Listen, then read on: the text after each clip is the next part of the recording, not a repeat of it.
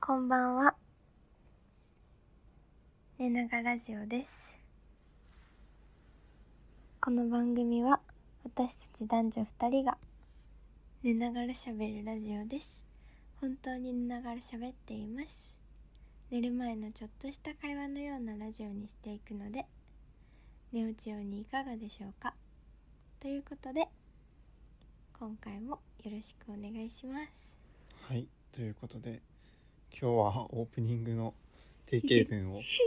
彼女の方が読んでみましたちょっとやっぱりスムーズじゃなかった ねなんですぐというのよスムーズだったでしょ提供は寝ながらラジオですあれちょっと間違え間とる違えたこの番組は寝ながらラジオの提供でお送りいたしますはいということで今日もセルフ提供でやっていけますはいというわけで今日のお話に行きますかはい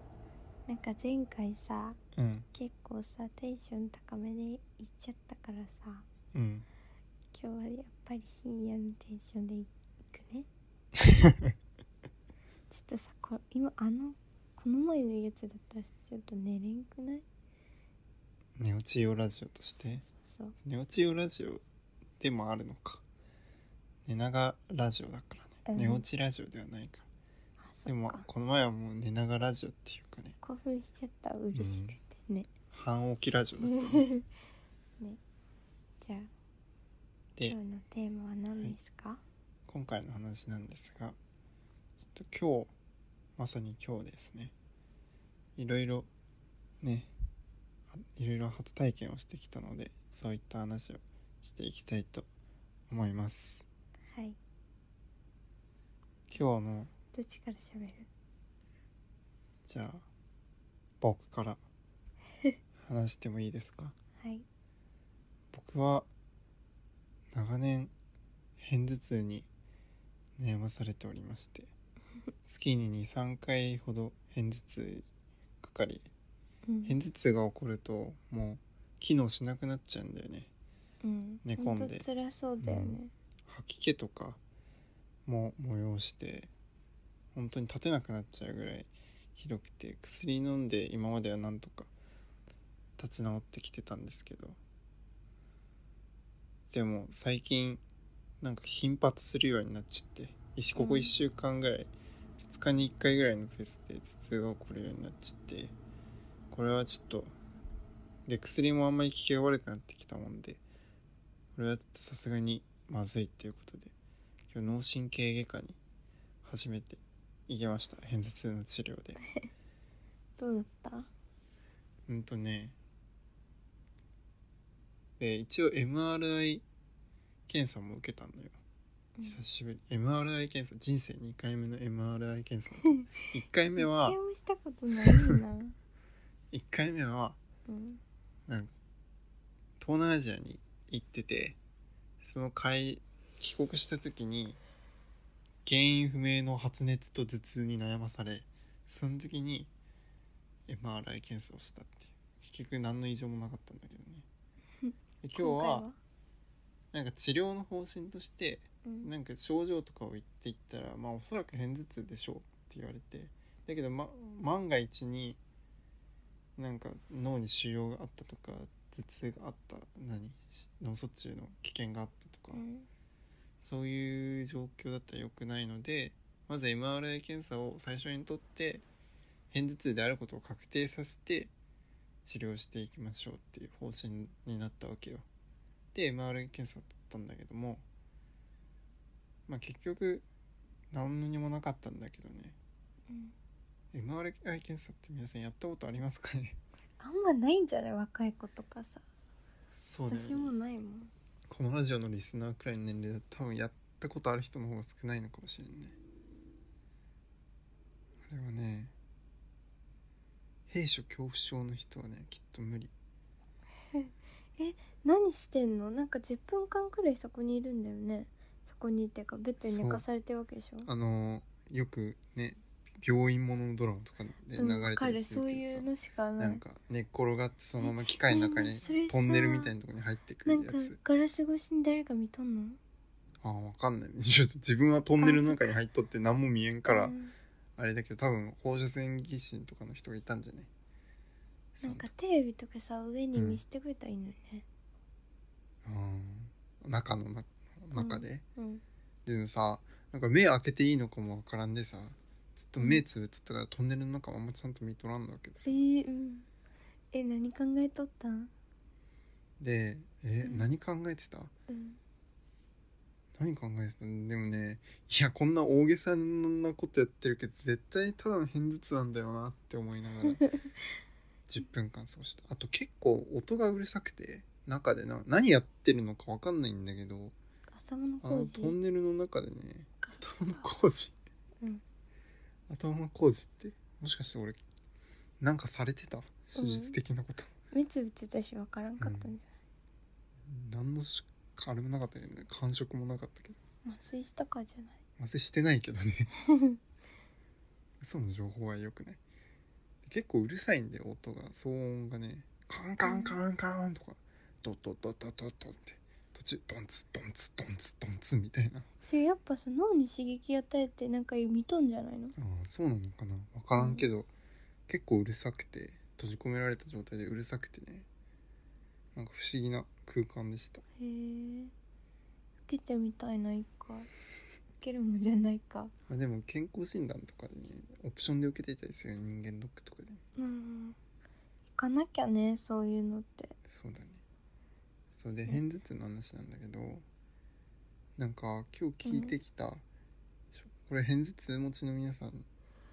も知ってることが多いかもしれないんですけど片頭痛ってまずうん前兆があるパターンと前兆がないパターンがあってななんか片頭痛が起こる直前になんか目の前がチカチカしたりとかそういう前兆があるパターンの人は、うん前兆の段いいんだけどうん僕の場合は前兆がない片頭痛い急に痛くなってるよねそうつも急に突発的に痛くなって倒れ込むってでいうもさ美術館とか買い物行くとなるやんああそう集中したりして頭使ったりとかあとはなんか暑かったり寒かったりしてもすぐ結構体の異変が頭からくるタイプなんですけど、まあ、そうじゃなくても片頭痛起こるじゃん、そうだね本当に低気圧のうん関係とかね、確かにだから、うん段階的には前兆があってその初期の頭痛があってどんどんひどくなっていってで休んでってだんだん収まっていくっていうう流んれなんだけど、うんこの僕の場合はへん前兆がないので初期の頭痛の段階で止める必要があるんだって薬うんででこの薬で効能がある薬が5パターンぐらいあるらしくてうんこの5パターンをの中でどれが効くかっていうのを試していく必要があるっていうふうに言われて、これから試していかなきゃいけないっていううーん状態じゃあなんかやっぱ片頭痛だなって思っててもなんか病院とか行ったら改善されるかもしれないんだねなんかあんまうん片頭痛ってさ、なんだろう片頭痛だからってあんま病院行く人ってあんまいなくないうんねかんなんかでもひどい人は結構通ったりしとるけどねそうなんだうんなんかあの若林いるじゃんオードリーあのん若林も偏頭痛持ちらしくて結構病院定期的に行ってるってラジオで言っとったかわいそうでも頭痛はであとなんだっけななんか言ってたなそう特効薬がないから偏頭痛ってないんだなんか特効薬っていうか治療法みたいな確立したものがないからそうやって対処療法でなんとか寝込まないで日常生活に支障をきたさないように対処していくっていう方向しかないんだってでもあれなんでしょう偏頭痛持ちの人は脳浸透脳卒中の確率がそう普通の人の1.2倍ぐらいあるらしくて、それ結構高いよやだようん、だから気をつけて、まあ、定期的に検診とかねあと生活習慣とか気をつけなきゃなうと思んうんだけどそういう感じらしいです、そうなんだ、うん、で最近頭痛が多かったのはなんかこう群発的に頭痛が起こっちゃうことがあるんだってたまにで今回はその群発頭痛に効くお薬とかももらってきてしばらくお薬を飲まなきゃいけないんだけど薬生活まあというわけで片頭痛もいろんなパターンがあるので一度病院にちゃんとかかってみ悩んでる方